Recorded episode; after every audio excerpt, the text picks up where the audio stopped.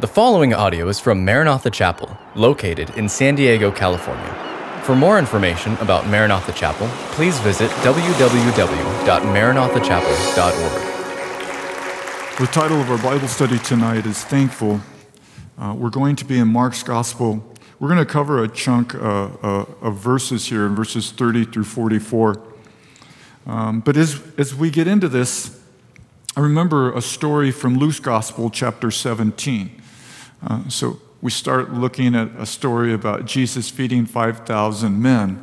But again, when we think about our gratitude or being thankful, I think about Jesus. Luke tells us that he was traveling to Jerusalem and that he was on the border of Galilee, again a region, and Samaria, also a region, and that there were 10 men who met him, and they were crying out to him. They called him Jesus Master, and they asked for him to have mercy upon them. And He took time to engage them. They were lepers.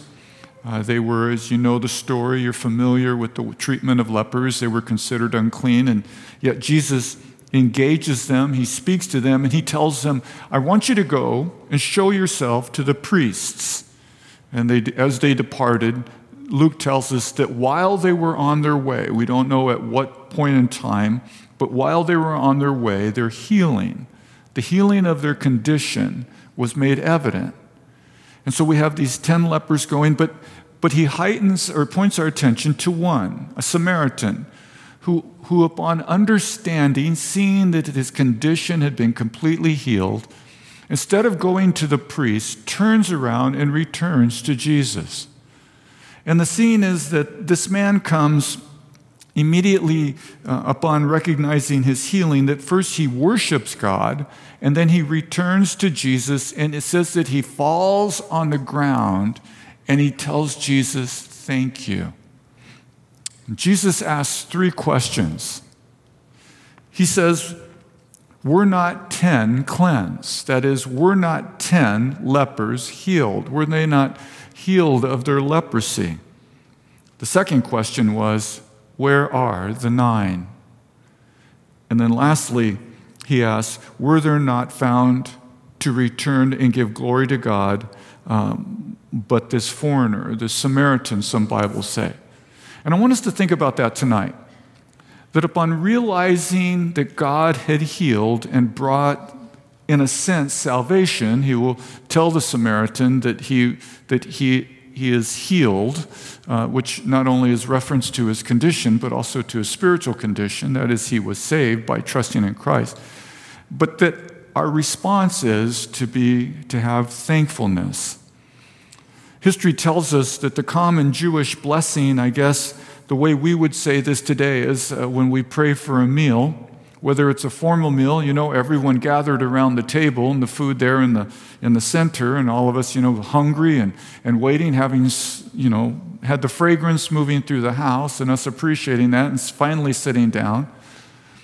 And then we gather together. In my family, we typically hold hands, and somebody's asked to say the blessing. It may be one of the grandchildren or one of my kids or sons-in-laws or myself, but we all bow our heads and we give thanks for the meal. We also give thanks for the people that are joining us, the people who are there. It won't be too long-winded, but we all give thanks for things like having provision, our jobs, and our health. I'm sure your families are the same. Wanda and I, probably because of the generation that we come from and when we became Christians, we'll pause in a restaurant and pray. I don't know if this is too awkward for some of you, but it's something that we do regularly. And again, it's not a long, lengthy prayer of salvation for all those within a couple of booths of us, but we stop and we pray. Sometimes a discussion takes place. Do we pray when the chips and the salsa come, or do we have to wait for the food? You know, maybe depending on the restaurant, it'll be the bread and the butter. I mean, you know, those. I believe these are all up to conviction and personal conviction. But this was the prayer, and it'll be on the screen for you, that Jewish people prayed when Jesus was on earth. I want to read it to you. You can see it on the screen, but I want to read it to you. Praise be to you, O Lord, our God, King of the world. Listen to what they say. Who makes bread come forth from the earth and who provides for all that you have created. It makes sense to think that Jesus prayed this prayer. Each time that he had a meal with the disciples, each time that he was with his family or others, that he would stop being the rabbi and he would pray this prayer. These simple words of thanks are really worship. They worship God by acknowledging his provision, what he has given us. As you think about this, I want you to see God's involvement in bringing food from the ground to the table,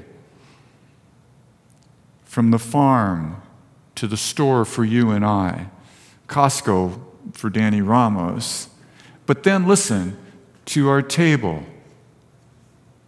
Do we see God's hand? Do we see God's involvement?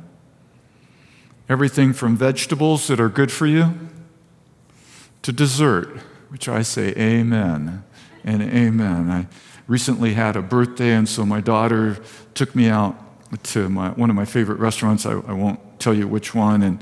And she informed the server that it's the gentleman's birthday. And so you'll find out what kind of restaurant it was when they brought me a big sombrero. And all the servers came out and sang happy birthday.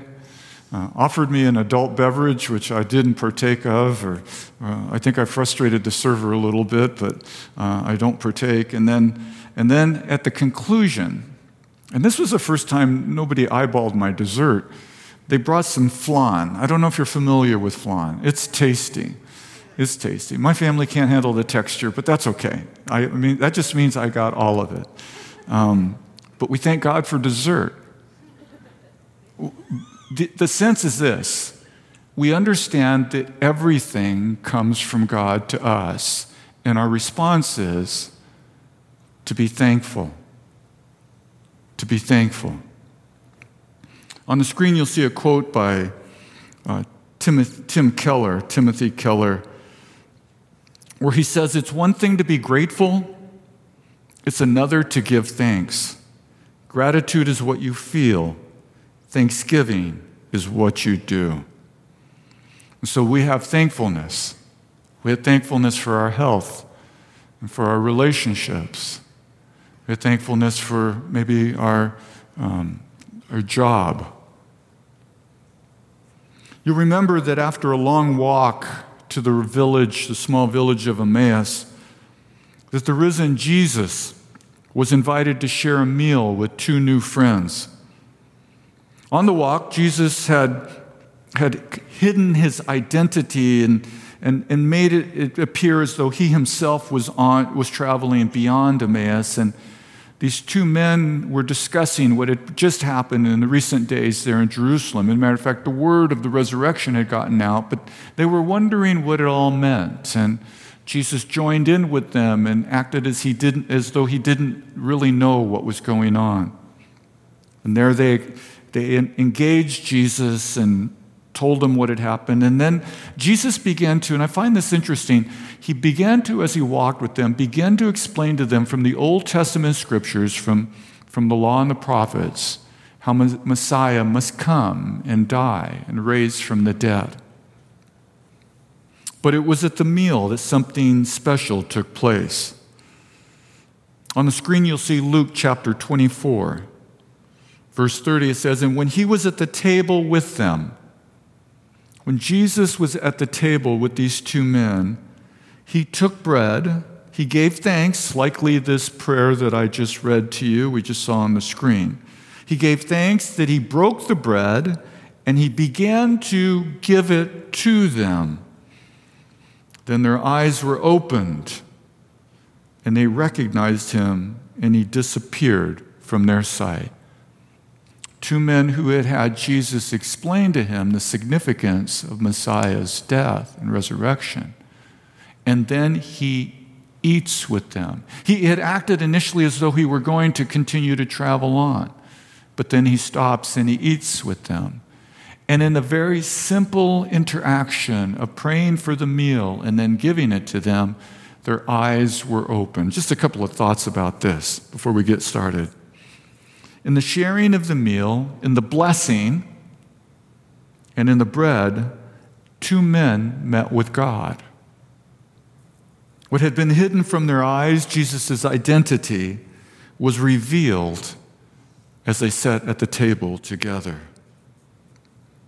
I was thinking about this, that this is what you and I experience at the Lord's table. We're going to take communion together at the conclusion of our Bible study. But this is what we experience. We experience His presence in communion, in the bread and the juice, in a prayer of thanks.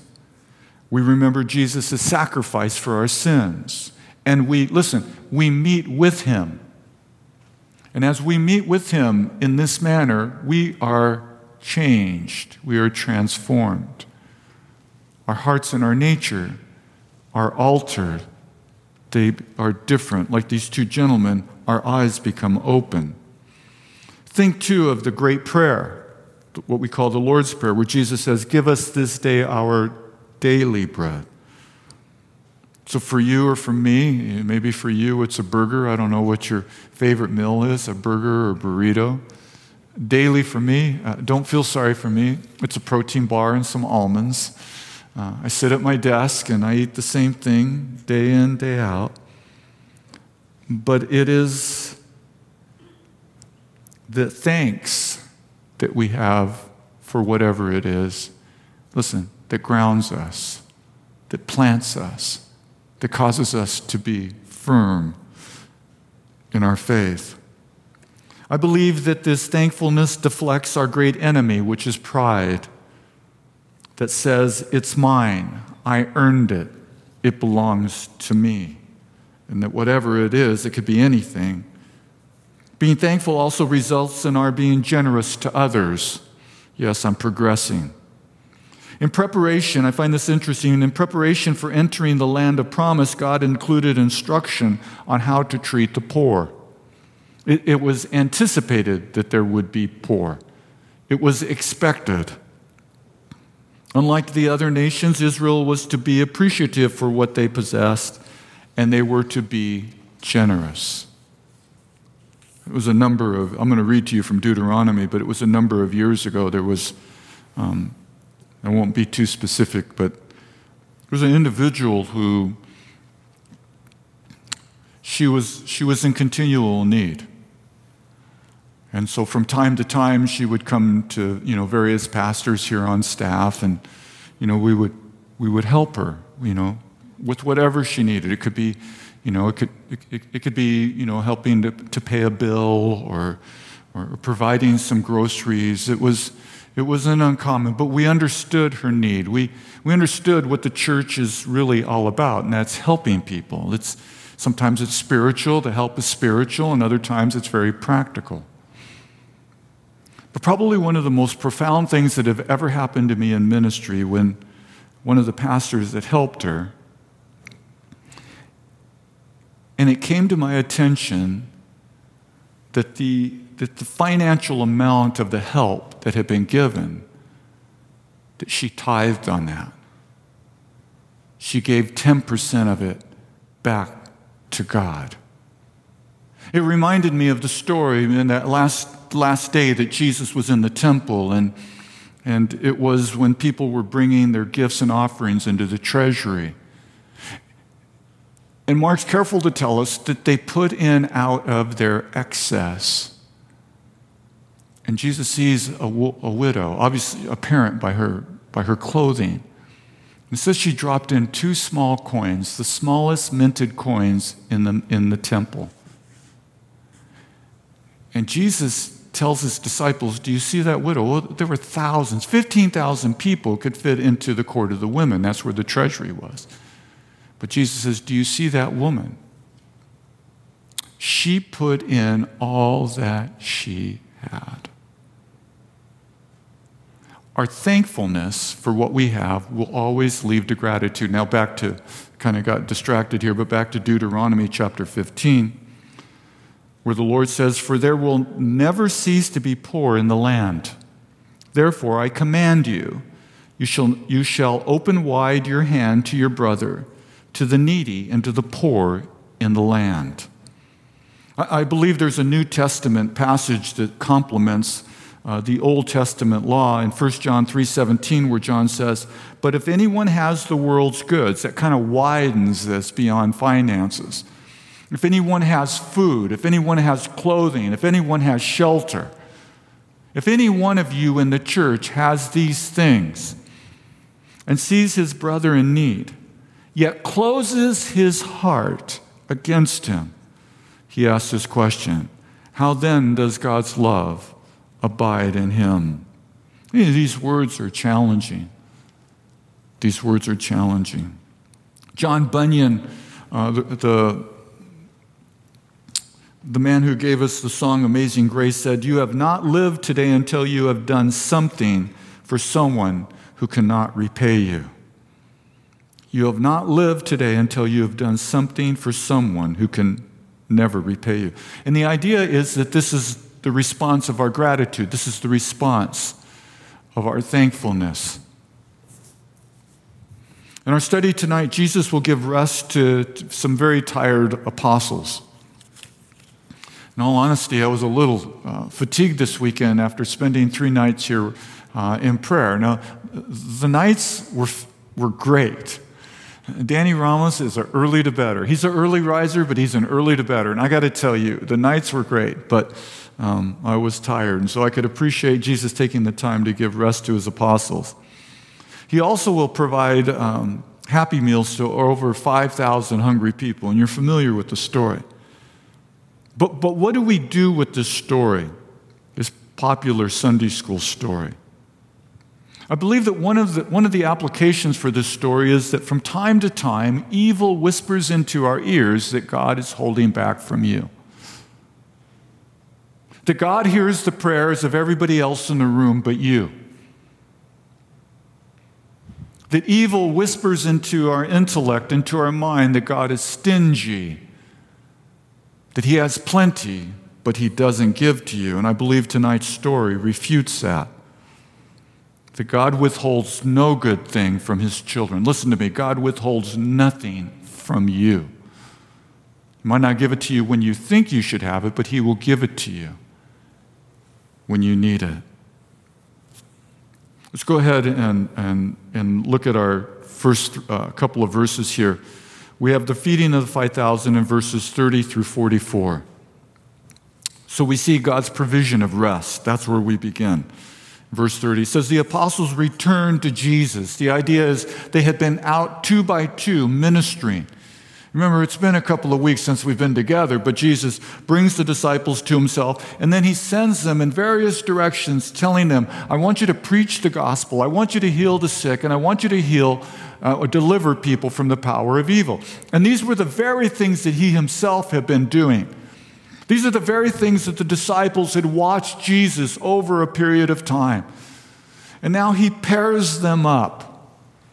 He puts them together. 2 side by side, holding each other accountable, encouraging each other. There's no lone ranger amongst them. He has them together.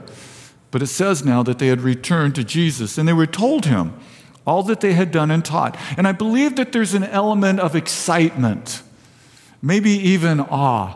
Jesus, there was a man who was lame, and I anointed him with oil, and I prayed with him, and he stood to his feet. Can you imagine that God shared his ministry and his power with such ordinary individuals? And there was an excitement. I remember my children, and they would go off to a camp of some sort, a weekend camp or a week-long camp. They would return. They returned with 2 things. They were tired and they had dirty clothes, but they were also very excited about the things that they had done and experienced on their camp. The disciples return. And verse 31 says that he said to them, come away by yourselves to a desolate place and rest for a while. The idea is come away with me. Come and be with me. Why did he say this? The balance of verse 31 says, for many were coming and going. That is, people coming and going. And they had no leisure even to eat. That is, they didn't have time to stop and eat. And they went away in a boat to a desolate place, or deserted place, by themselves. Now many, that is the people who were coming and going, saw them going and recognized them, and they ran there on foot from all the towns and got there ahead of them. Now, John's gospel is helpful here because John helps us see that Jesus and his disciples arrive at this desolate place before the people. He also tells us that it is the time of Passover, and so people would have naturally been traveling to Jerusalem to observe the Passover. Let me just say a couple things on this before we move on. Rest, real rest, can be elusive. It could be elusive. I don't know why that when I wake up in the morning, the first thing I do, even before I get out of bed, especially when I have my electric blanket on and it's cold, you know, the house is cold, the condominium is cold. I'm laying there and I begin, this list begins to go, you need to do this, you need to do that, you need to do this, you need to do that. First thing you need to do is turn on the heater. Turn the furnace back on. I don't care what San Diego Gas and Electric has to say about this. Turn it on. It's cold out there. As a matter of fact, I hear about those of you that move to these places where like it's really cold. I mean like really, really cold. God bless you. I will not be visiting you in the wintertime. I got to tell you that right now. This California boy ain't going nowhere. But rest can be elusive. It could be something that's hard for us to track down. Now, I personally know some people who scheduled taking a break into their weekly rhythm.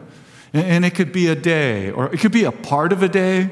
It could be a day of the week, but they understand that they need rest. Others, having less control over their busy schedules, do the best they can. They understand that they need it, but sometimes their schedules don't allow it. Think about this. Sometimes it's our attitude about unplugging is what's important. Understanding and knowing that I need to unplug from all the things that I do, very important things, and be with Jesus. I want you to see here in verse 31, Jesus initiates rest. This is God's idea. He initiates rest. He initiates stopping. He says, come away by yourselves to a desolate place and rest a while. Now, I recognize that some of you online or some of you that are sitting here, this is hard for you. It's not hard for me, but it's a challenge for you because you feel like you never do enough. And I want you, as we look at the story tonight, we won't be too long. We'll observe communion in a moment. But I want you to just see Jesus' invitation as granting you permission to stop, to slow down. And I also want you to think about this. When we do this, it doesn't mean we're not being productive or that we're not being active. It means that we recognize that apart from a physical body is that you have a soul. That you are a soul in possession of a physical body, and certainly your physical body needs sleep and many things, but so does your soul. Jesus says, come away with me. In Luke chapter 10, there's a story about the busyness of Martha and the stillness of Mary, sisters.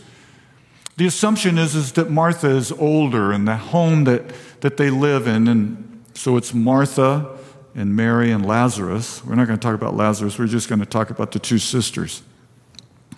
But the structure of the story infers that the home belongs to Martha. And in the ancient Middle East, hospitality, her reputation within the community hinged on how people felt when they came to her home. And so we have these two sisters, and Jesus comes in with the disciples. They're due east of Jerusalem, just, couple of miles away, not too far. And as Jesus comes into the home, he begins to teach.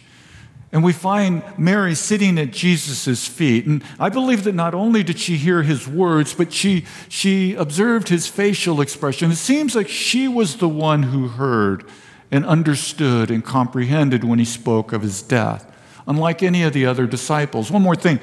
For a woman to sit at the feet of a teacher or rabbi was unusual. It was reserved for students.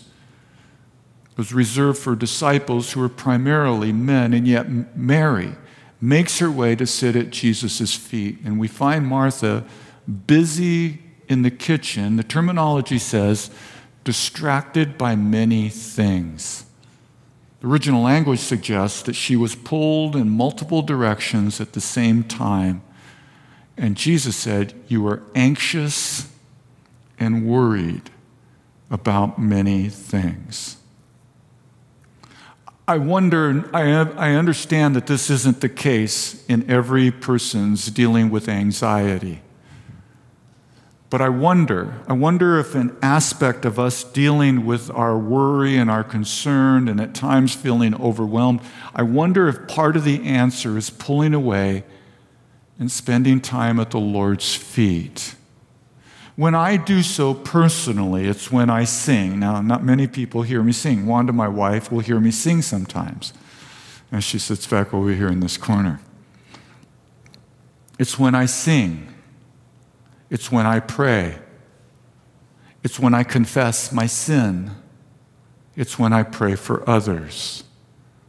And my friends, whether it's 5 minutes or a half hour, or the time has less to do than what you do, I wonder if some of our anxiety would be alleviated if we spent time at Jesus' feet like Mary. Jesus says these words to Martha in his defense of Mary. He says, Martha, Martha, you are anxious and troubled about many things, but one thing is necessary. Mary has chosen the good portion which will not be taken away from her. The idea is that Mary's being with Jesus, experiencing this communion, if you will, was of the highest priority in the moment, the benefit of which she would never lose. In his book, The Ruthless Elimination of Hurry, John Mark Comer writes, hurry is not just a disordered schedule. Hurry is a disordered heart. Maybe this is an oversimplification, but Jesus would speak into our lives, slow down, be still. I got it. Trust me. So we're going to move on from these 12 excited apostles wanting to tell Jesus about everything that happened on their recent short-term missions trip. We're going to move on from these people who at that point in time were forming long lines, and we're going to now move on to verse 34 through 44. God's provision of compassion.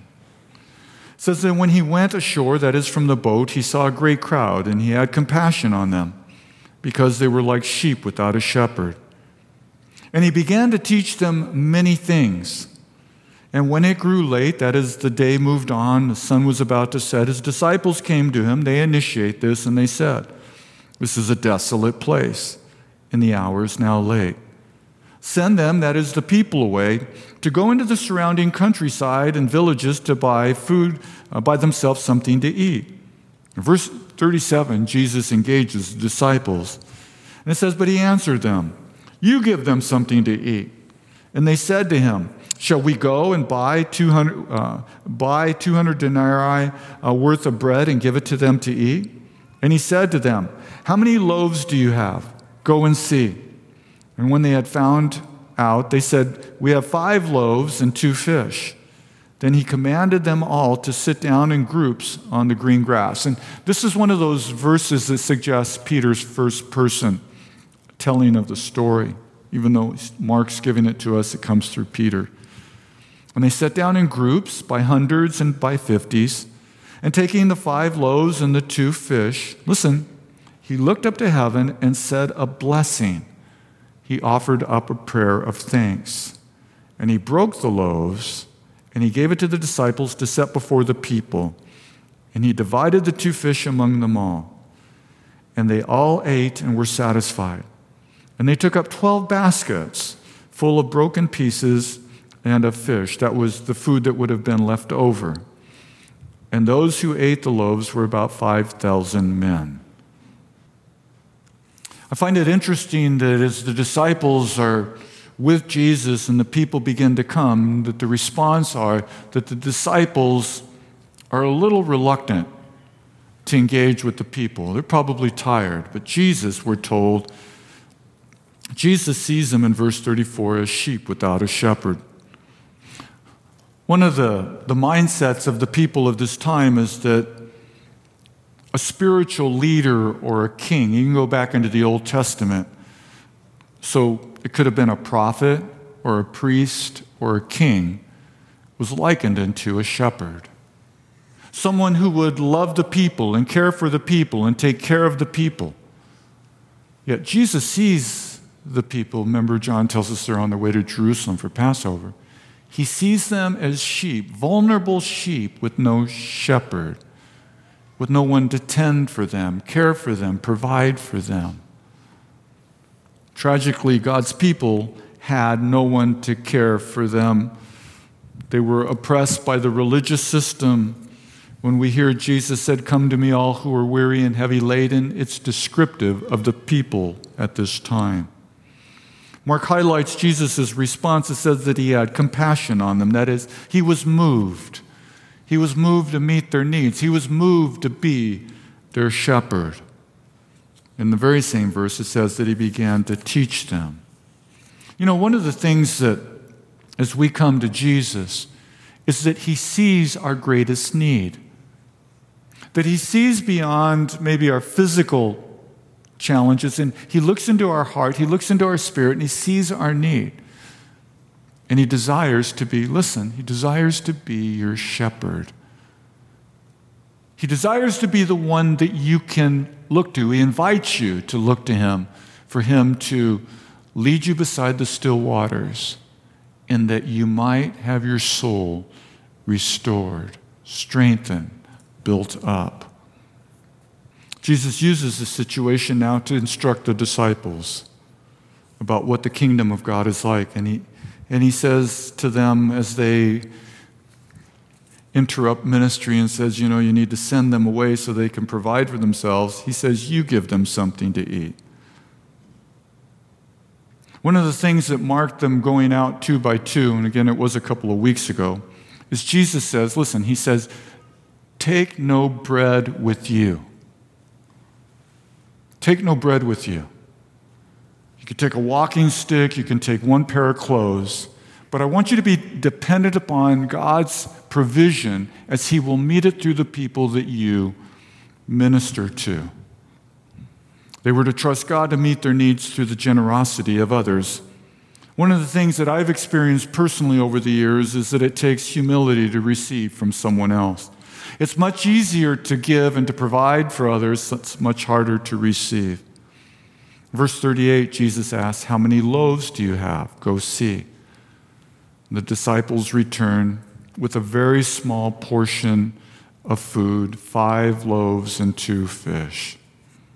The staggering need is to feed 5,000 men, likely 10 to 15,000 people, including women and children. Mark tells us that the miracle took place in Jesus' hands.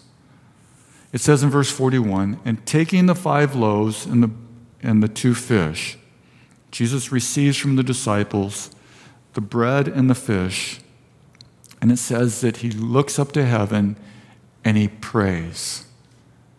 And he blesses it, and listen, he says that he begins to, with his hands, begin to break the bread and the fish. Our imaginations tell us that Jesus gives thanks, he tears the loaves and the fish, and as he does so, it is multiplied. The abundance of food comes directly from God. His compassion fed the crowds, the disciples continually coming to Jesus, and there's more, and there's more, and there's more, and the miracle takes place in Jesus' hands. Verse 42 says that they all ate and were satisfied, and no one was hungry. Everyone was full. So as we close, we see that the miracle that the multiplication, that the provision takes place in the hands of Christ. I was thinking about the miracle of changing the water to wine, the first miracle recorded in John's Gospel. The intent of John giving us the miracles so that we might see Jesus' deity and the glory associated with the miracle. And how he instructs those who were waiting at the wedding to go over to these stone containers that had water that was present simply for the ceremonial washing. He says, go over and fill your containers with this water. And in doing so, the water was transformed into wine. Stop and think about this. Nobody at the wedding knew that they had run out of wine. Nobody at the wedding understood that the wine that they would begin to consume in the celebration of this marriage, that as the wine was brought to them and they partook, the individual that was responsible for the wedding noted that the quality of the wedding was the best. But think about this. There was no vineyard. There was no vine. There was no grape. There was no process of fermentation that took place for that wine. It was a creative miracle that took place at the word of Jesus. And in the same way, you and I come to Jesus. That there is a creative miracle of restoration of our souls that will in turn into thanksgiving. The miracle of the multiplication of the bread and the fish, the mention of abundance, is an expression of what the kingdom of God is like. We, like the disciples, receive from the Lord and give to those who are spiritually and physically in need. The Apostle Paul's words to the Ephesian church affirm this idea, and we close with this verse. In Ephesians chapter 3, verses 20 and 21 says, "Now to him who is able to do far more abundantly than all that we ask or think, according to the power at work within us," the multiplication of the bread and the fish, the transformation of water to wine. Listen, the transformation of your character and your nature to become more like Christ Jesus is not dependent upon your ability or my ability to do this or do that, or not do this or not do that. It's a complete and total dependence upon Jesus to work a creative miracle in you and in me. Let me take it one step further. You pray for somebody. You see that they are in need, and you pray for them, and your hope is that the hands of God would change and transform, would soften and stir their hearts. It's not by your ability or my ability to do anything in their lives. It's by turning to God and saying, "Lord, will you do what we cannot do? Will you work a miracle of transforming the human heart?" And that, my friends, is what the story of the multiplication of the bread and the fish entail. Thank you for listening to this podcast from Maranatha Chapel. If you haven't already, please subscribe for weekly messages. Feel free to share this podcast and join us for our midweek revive service held Wednesday evenings. Visit our website at www.maranathachapel.org for more information.